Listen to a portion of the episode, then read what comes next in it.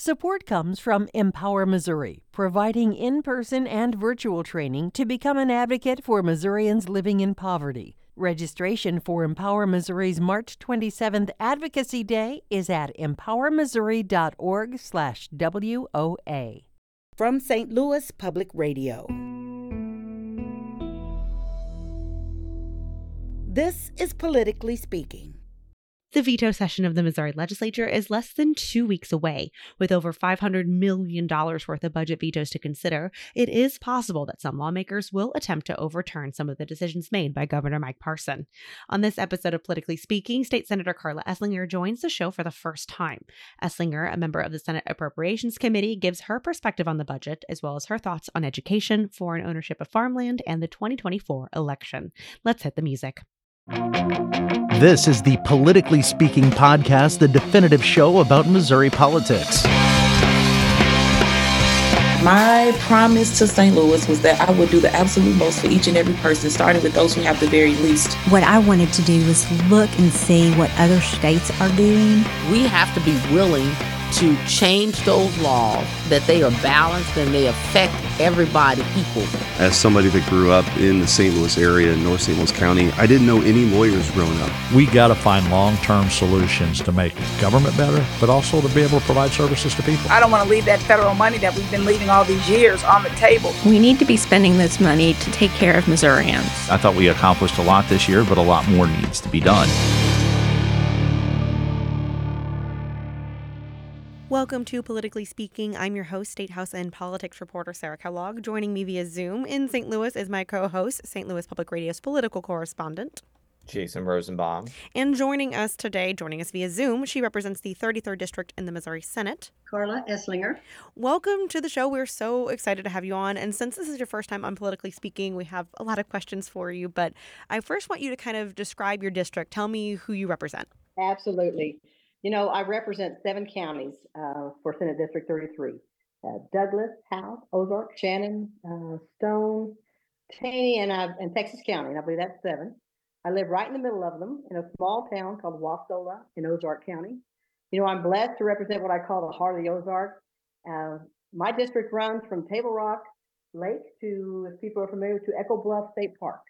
And if you've ever been down here and have visited and enjoyed our state parks and our hunting and fishing and Great Lake, uh, you will you will agree with me that it's uh, probably the most beautiful part of the state. Since you are a first time guest, tell us a little bit about yourself and what you did before you were elected to the Missouri General Assembly. Okay, well, um, a lot of people um, I've noticed like to label me as a superintendent because of my time as a superintendent of schools at Ava and West Plains. Um, but I but I like to just consider myself uh, the old school lady who helps students and helps people.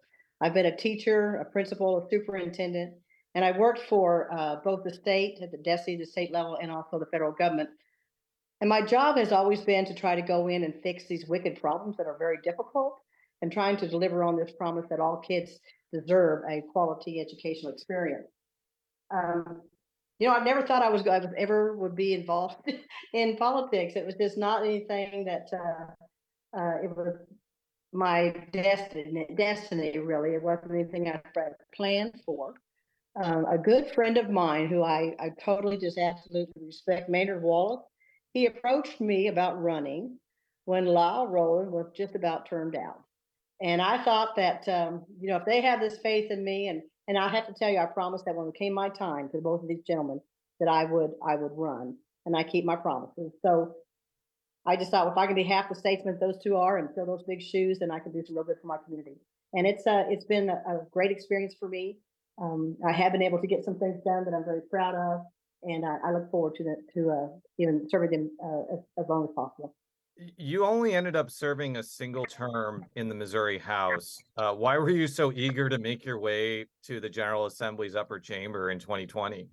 You know, frankly, um, I'm not a young person, so I'm I've retired a couple of times, and I just knew that uh, for me to really be able to do the work that I know needs to be done in our area, I needed to be in the Senate, and so that is why I decided to jump. And I have to. I want to make sure that my time of service is really going to have the biggest impact. This is your third year in the Missouri Senate, which is a place with a lot of intra party conflict. As you know, we've both been in that chamber. What has been your strategy navigating what can be, you know, a pretty cantankerous chamber? Uh, it's true, it can. I'm sure most of us have watched those late night uh, uh, where people are just tired and had it and their uh, nerves are frazzled. But my um, the way that I've operated as far as my entire professional career is I I have everything I's dotted, T's crossed. I make sure that there is some really good, good communication and understanding of what I'm trying to do before I ask the question of can I or would you support it. I, I do a lot of back kind of um, preparing work, front loading work uh, to make sure that nobody feels surprised or nobody uh, is unaware of what's in my legislation. So I think that being prepared and uh, being ready to answer any question and be able to to spend the time with each one of those senators or anybody else who, who has an interest in my legislation.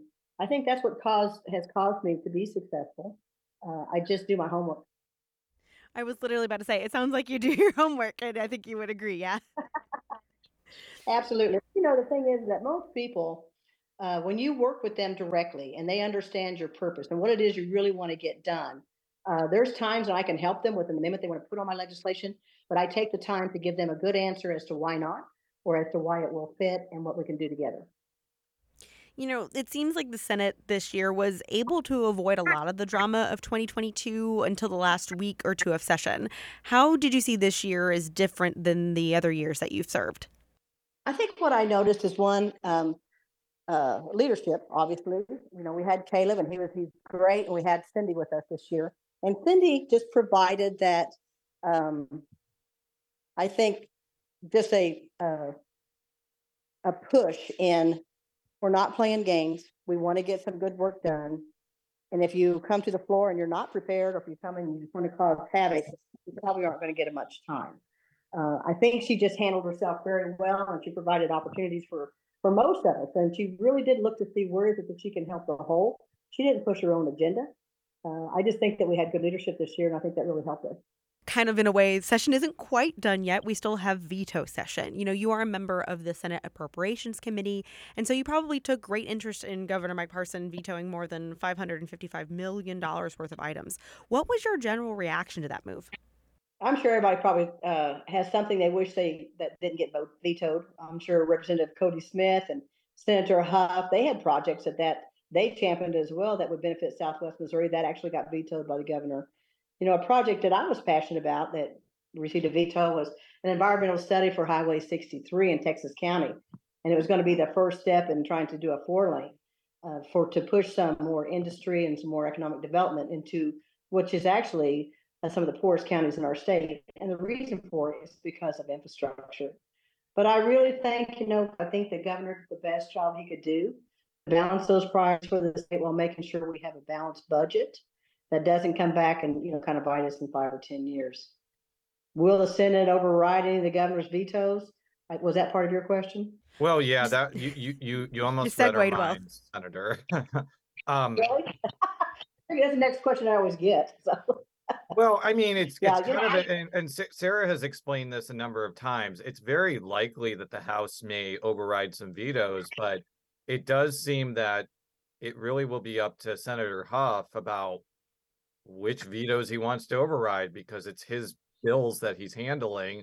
And I think you were there when the whole uh, kerfluffle over Senator Moon trying to override something uh, over Senator Hageman uh, caused a lot of consternation. So it seems that it's going to be really in Senator Hough's court. Is that a fair assessment? Oh, absolutely, and it and, and it should be that way. We always, you know, that's one of the underlying um, pieces about our the way we do business is that you own your bill. You know, you can that's your bill, and you can uh, offer a veto, you can offer uh, amendments to it. What, but but you have control of the bill. You can decide it goes forward or it doesn't. So, um, yeah, I think that uh, it is up to Lincoln Hough and and you know, but but when I look out across the entire uh, budget, there's some good things that happened all across. So we can't we can't really say that um, good things didn't happen. It did, but but I think you have to really decide: is it something that um, you know that you can demonstrate that your project is, uh, that was vetoed has to be done now? Or can you, can you really push and tell, and talk to Lincoln about the benefit of the, that this, that, that that your particular piece that you're concerned about that was vetoed, does it benefit the entire state, not just one particular thing? Or, you know, can it actually wait until next year or, or maybe it can't? Those are things I think Lincoln's probably out or having conversations with folks about if they come to him and want him to support a veto, I, I would assume. So, you know, there were, you kind of alluded to this, but there were a, uh, one of the reasons Governor Parson issued so many vetoes was that he was concerned that the state surplus is not going to last forever and there needs to be a some sort of cushion if there's an economic downturn. What do you make of that argument? Sure. You know, I'm a fiscal conservative, and I know that in my own business that I run, or even, you know, personal accounts or whatever, and I run some pretty large school systems, uh, you want to be able to have a balance that helps you weather those storms. Uh, you have reoccurring costs every year of things that you've got to be able to fund. And in a state, we're looking at, you know, police and schools and, and, uh, uh, health services, all kinds of things across the state that we want to make sure that we do have consistent quality programs. Uh, so I think it's smart to think about that. Uh, some people thinking, okay, what's what's enough is the question. Is this many millions and millions or that many millions and millions? Um, we know that our economy is always on a pendulum. You're going to be doing well, then you're going to be doing not so well, and then in between. So it is good fiscal conservativeness for us to to stop and take just a bit of a pause and make sure that each thing that we are promoting for that particular budget year is something that we feel that we can totally afford and is not going to jeopardize the future of our state. You know, in addition to talking about the state surplus, Parsons said a tax cut for Social Security benefits and state pensions played a role in his decision to veto things. Do you think that bill will have a net negative impact on the state's bottom line? I think we have plenty of opportunity because of the fiscal conservativeness that we have to see that if we get to a point where the revenues coming in does not uh, support the cost of, of running the, the state, then we can we can make some adjustments. But I don't believe so. I think that anytime that you can reduce uh, those kinds of taxes on our constituents, on the people of the state, and I don't think that they were huge. Um, I think that that's a good thing. And like I said, with with this kind of a balance, you get more of like a runway into or do we need to do something? Or are we going to be in trouble? Because we, you know, I'm sure as you do with your own personal finance and we do as a business, you forecast what you think is going to happen. You do estimates on revenues coming in, and you uh, truly uh, monitor that budget several times throughout the year. So, no, I, my answer would be no. I don't think that we have jeopardized the fiscal health of the state by those tax cuts. The the main part of that pension slash uh, social security bill, though, was the ability for counties, if they vote either through a referendum or through a county commission, to freeze property taxes for seniors. Now, this has caused a great deal of consternation in St. Louis County. I'd be interested to hear how some of your counties have approached this possibility and whether any of them have taken advantage of it yet. I'm not aware, uh, Jason, that any of have taken advantage of it yet. I know there's a lot of conversation going on uh, various county uh, assessor meetings and this and that. And they're really trying to just understand exactly how they can do it and put this program in place in their in their counties so that they do it well. Uh, I haven't had um, a lot of consternation from them, except they want more guidance uh, from the of Revenue or, or whatever as to the questions that are kind of laying out there, right? Like, uh, so how do you prove your home after, and, and when does it trigger? Does it trigger when you turn 65 or is it, is there any kind of, um, what is that when you go back and, and say, well, when I was 65, I paid this much tax? There's all those kinds of little loose ends that are associated with this, which I would, I would understand St. Louis folks uh, having consternation over it. But uh, I, I do think that in the long run, uh, this will be of value to our, our seniors because think about the other side of this. They cannot control uh, the inflation of their property at times. And so they'll be in their homes and then their property assessments go way up. And then they're not able, because they're on fixed income or whatever, to actually cover those costs. So that's that's something we have to look at. And I think this bill has done that. But the one good thing is that nobody's going to do it unless they vote for it locally. And so hopefully they wait until they get the, the little nuances about their particular area or region uh, kind of figured out before they vote for it to go through. Is there anything in particular that you think the legislature will be interested in doing with the remaining surplus? Could it be socked away to prepare for less fruitful economic times, or is there another major project worth spending it on? You know, my interest, and you know, we had a little trouble on broadband, right? when we first me uh, us hooking up to to have this interview.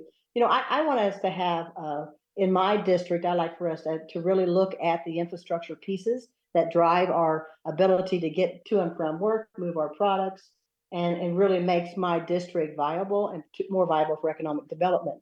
But overall, I, I don't have not heard of anything in particular statewide, you know, nothing like the I-70 improvements or some of those big ticket items. I haven't had any conversations with folks about that. Um, I think that now we're seeing a dip in our revenues a little bit. It's not it's not any less than what we had projected, but I think that uh, we need to kind of watch and see uh, how things are going to go. And I think it's very smart of us not to try to plan to spend all, but try to be, you know, like I said, pretty conservative about uh, what we do with those dollars. First time, it's probably one of those things where um, you don't have this opportunity often, so you have to be very careful with it. I want to move on to education, one which is kind of an area that there wasn't a lot of movement this year was education policy. I know the Senate had a very very big bill that was considered for like an evening and then it went away. You know, there's been some chatter about some Republicans wanting to expand uh, children's savings accounts or charter schools. What are your expectations about what education related bills could be considered next year? Well, you know, um, as far as what can be considered, I've uh, this is what, what, I think about five years now. I've I've gone to session to see what's happening and uh, whether in the House or the Senate. And uh, considering what could be, I keep seeing the same characters show up. Right? We have open enrollment. You have uh, ESAs. You'll have expansion of charter, or you'll have some kind of a, a push to put a little more funding into schools, or to revamp the formula, or you know, name one. Um, but I think the bottom line is is that any kind of legislation that we put forward, we have to ask our ourselves the question, and this is something I think sometimes we're, we don't do as well as we should. Is this good for all kids? And so I think that that is something we have to be careful about. You know, two years ago, we were able to get some uh, pretty significant legislation with Senate Bill 681. And it, it, it looked at that, answering that question that as a state, you know, are our kids literate? Uh, that was a huge thing. When I asked that question, you know, I hear this data about how how the kids can't read, and I'm like, well, I don't believe that one. And the second part of it is, give me some more data, and how do you know? And, and tell me exactly how do we know that our kids are literate? So that bill really pushed the Department of Education to to do those things and to give us that data. Uh, it was a bipartisan approach of tackling, to me, one of the most significant issues of our state is that we've got to be able to say to our public, to our parents, that our kids are able to read at this level. And if they're not, what are we doing about it? So uh, that to me was was really important. And Sarah, you mentioned that last year we had, um, you know, we had several education bills moving at the end of the session, and you know those uh, bills included things that were around open enrollment, uh, parent bill of rights. I think is statutorily increasing the minimum of teacher salaries and uh, making sure our seniors are prepared for the workforce. And but unfortunately, as we all know, uh, that we weren't able to tackle any of those. They were kind of like put all in one sack and, and it just didn't go anywhere. But um, next year, I do expect um, uh, for us to have some of the same kinds of things being discussed and considered. Uh, but you know, one thing that I have an interest in that continues to pop up, and it's something that I really would like to learn more about, and I'm excited about the, the work they've done, and it's called the Success Ready School Network. And they have a new proposal, which is actually just approved by the state board, and it allows 20 of our school districts, public school district systems, uh, to use what's considered an innovation zone waiver for part of the end of year assessments. And it gives them this opportunity to design and pilot like a new APR, annual performance report, that would focus on this personalized competency learning based kind of thing, which just really drives down to what the student needs and what the, what the student needs next. Uh, personalized is the main word there you know, we know every kid's different. And so why aren't we as a state? And so I like the idea that we provide opportunities for individual school districts uh, to focus on a personalized learning kind of thing instead of this kind of a cut and paste testing. Sarah, back in the several years ago, I've retired a couple of times. One of my jobs was I worked across this nation and I used um, uh, creating personalized learning environments for, for many help train teachers and leaders and how that looks, what that looks like in the classroom, how you prepare your teachers to facilitate that kind of learning. To me, it is where the parents are more informed uh, more often as to what their kids are doing, what they need to do next, gives that information to teachers. Uh, you don't wait for that end of end of test, end of year test to decide whether you got the job done or not. It, it's just something I, am looking forward to uh, to watch how they how they progress, and and that is a result of the that uh, innovation zone legislation that was passed a couple of years ago we have found your wheelhouse as far as, as as a topic that obviously you're super enthusiastic about, which makes sense given your background. You know, do you think that there's a split between what rural Republican legislators want in terms of education policy and what suburban lawmakers may push for? You know, I there I probably there is. I think that uh, choice is more of a thing that we hear more about in urban areas. Uh, but I, I like to I like the idea that it doesn't matter if it's a charter or a a scholarship account or a public school or a, private school, um, all rural, urban, whatever it is, all parents want their kids to have the best opportunity and to have the most high quality programs accessible to their children. Um, so I think that sometimes rural parents maybe don't see the options they have, or urban parents don't see the community and the small school kind of thing that happens in a rural area. It's two different places. And just like I said before, we are so different across our state. We need to be able to listen to our communities and listen to our parents and see what it is that those particular groups would like to have and what they need to provide quality education for their kids, whether it's urban, rural, or whatever. So um, I think it's you know different environment, yes, but the tools to educate I think could be applied anywhere. You know, school just started here in St. Louis, and I'm sure in your neck of the woods. And you know, this is only my observation as a as a parent of two kids who are in public schools, but it does seem like we're getting some breathing room from the whole uproar around the COVID 19 pandemic. Um, but it's pretty clear that the pandemic has had a massive impact over how kids have been able to learn, especially young kids. Do you think that this could be the year where maybe some of those kids that are behind because of the pandemic are going to be maybe catching up more rapidly? You know, I think you have a, a, crystal ball there, Jason, because that's exactly what I'm looking at and seeing. And hallelujah, the COVID thing is has is in our, our rearview mirror, and we're able to move forward. Uh, I've visited several schools and have done uh, where I, I, get to go in and visit with staff as they start their school year. And I can tell you that I we have some very excited and motivated educators. I've just visited a uh, charter school in St. Louis, and I was just just floored how happy the kids were. The teachers are energized. People are ready to go, and I really think you're going to see uh, positive gains across our state when it comes to what kids can can do and what they know and do. So um, yes, I, I, think that uh, you know to me, I think hold on to your hat because we saw some pretty uh, scary numbers uh, the last year or so looking at that dip, that loss of learning. But I think we're going to see some pretty substantial gains this next year. And and you know, I'm going to knock on wood. I I think I this this desk is wood, so I'm knocking on wood right now. Um, yeah. but but you know, if there is a significant uptick of COVID-19 cases, how do you think schools will handle the potential outbreaks differently from 2021 and 2022, especially when the vaccine is available for kids, there are therapeutics that could be deployed for high risk people. It doesn't seem like the strategy of like completely shutting down schools and going virtual is really viable anymore. So, have you talked with sort of educators about what their plans are if, God forbid, there is another large uptick in COVID uh, throughout our state? Right.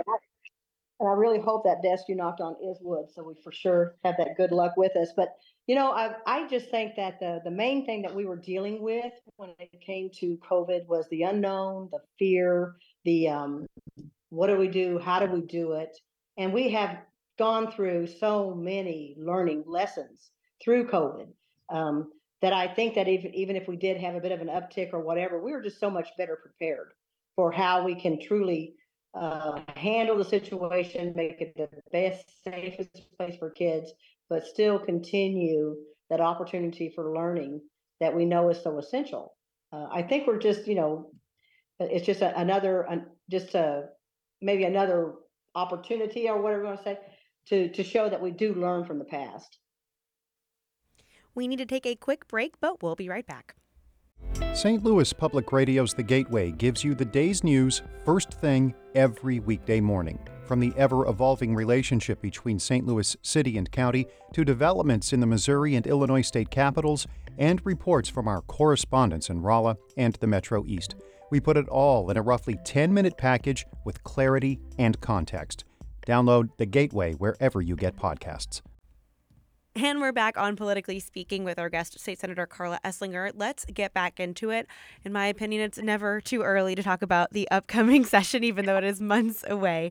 You know, 2024 is an election year. Do you expect more difficulties in passing major legislation since so many people, including yourself, will be on the ballot?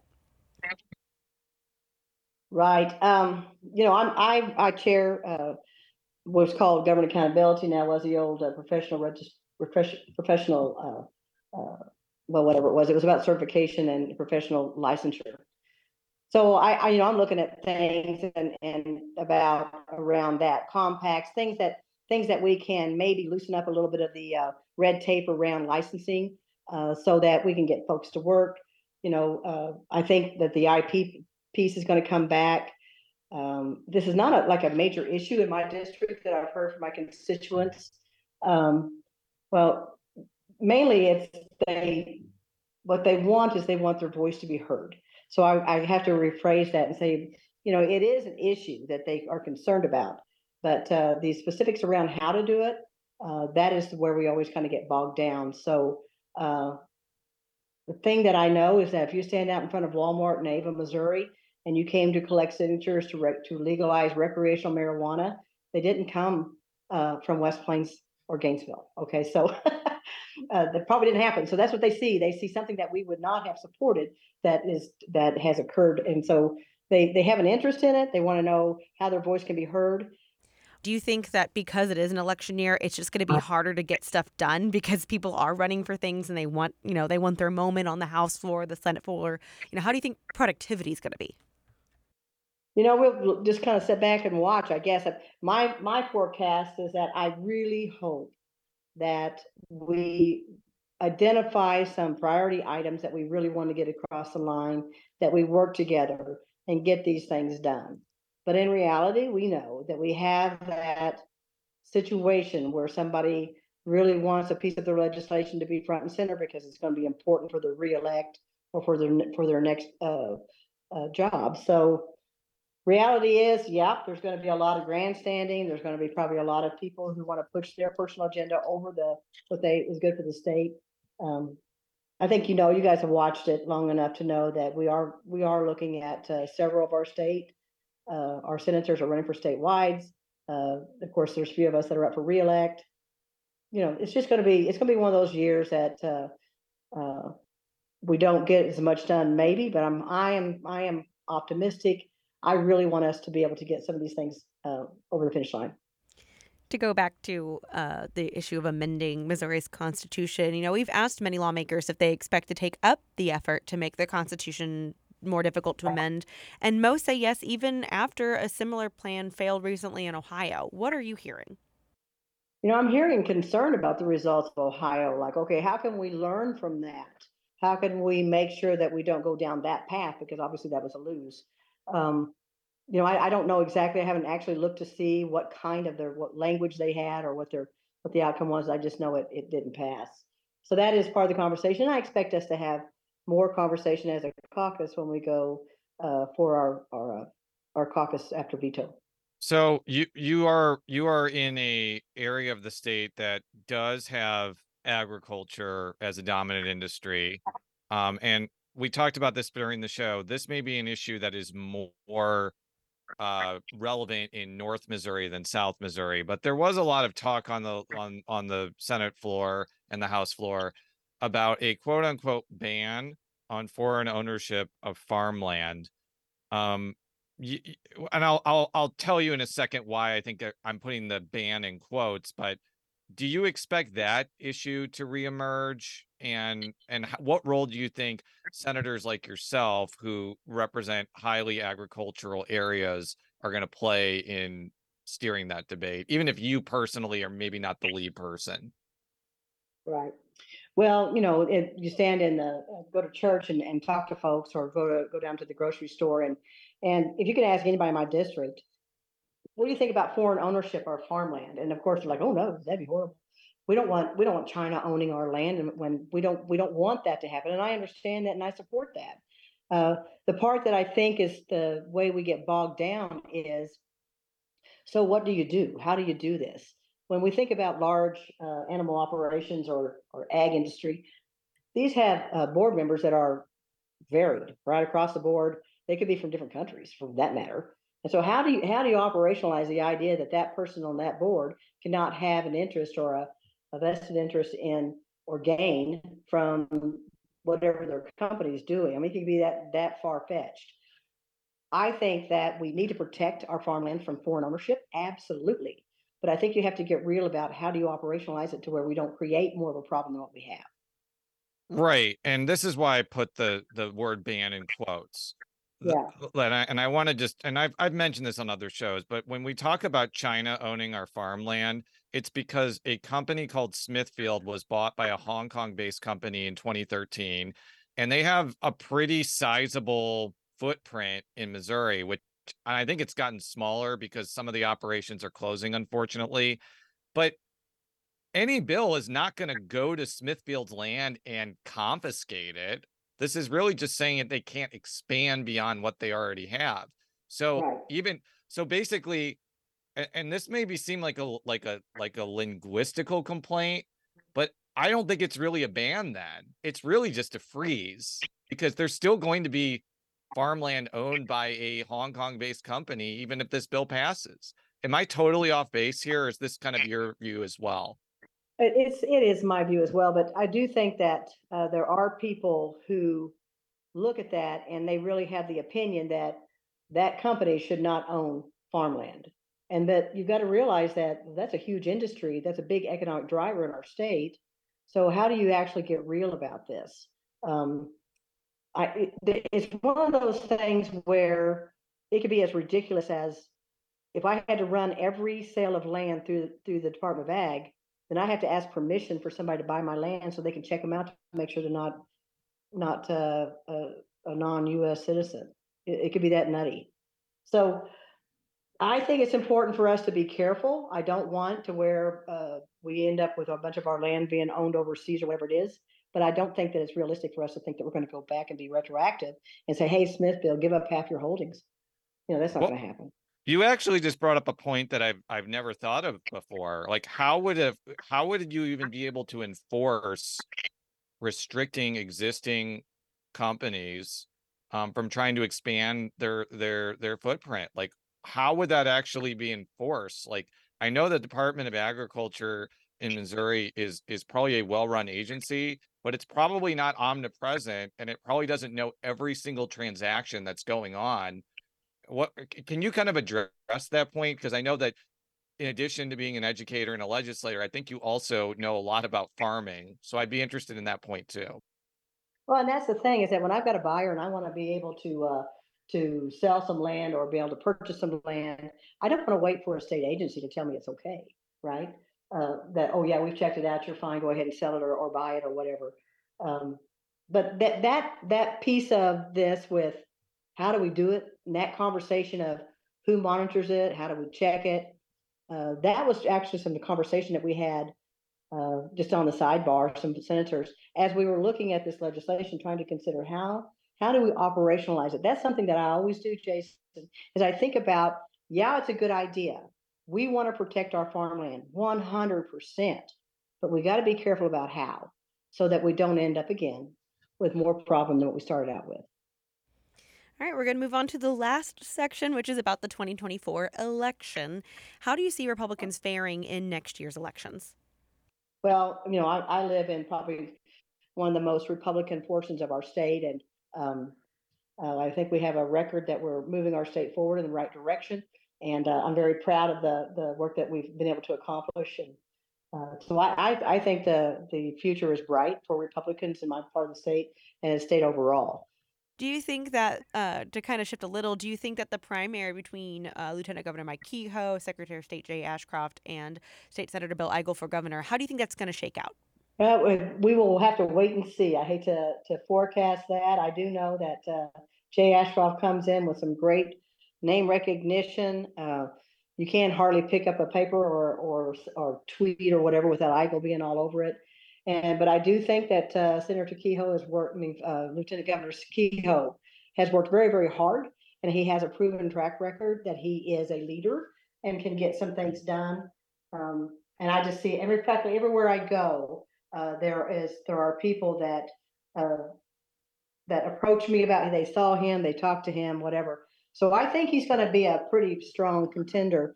When it first came up, you know, people were just pretty much sure that uh, uh, Jay Ashcroft had the had the race because of you know obviously his father's such a great hero for the state. But I, I really think that uh, we we're going to have a pretty good race, and I think that Kehoe is is uh, someone that uh, will probably be um, successful. You know, some glowing words for Lieutenant Governor Kehoe. There, you know, is is he who you're supporting, or if not, you know, which candidate do you think have an advantage? I, I do support uh, uh, Lieutenant Governor Kehoe. I'm very proud to say so. And of course, that puts me in a position where, uh, you know, there's folks who don't. There's folks who support the other candidates. And I think that as mature people who are trying to do the best we can to to work towards the next generation and taking care of them, everybody has a right to an opinion. And I think that uh, we all should respect each other's. Well, that's all the time we have. Thank you so much, Senator Eslinger, for joining us on the show. Politically Speaking is a product of St. Louis Public Radio, which is a part of the University of Missouri St. Louis. And you can follow all of our work at stlpr.org. Senator Eslinger, where can people find you on the internet where you want to be found? of course, you can always um, go to the Karla, Karla uh, Eslinger at senate.mo.gov. Uh, we watch that account very closely and uh, just send me a text. I mean, send me a, an email. I'll be glad to respond and uh, get back to you. So sure. All right. Well, until next time, so long.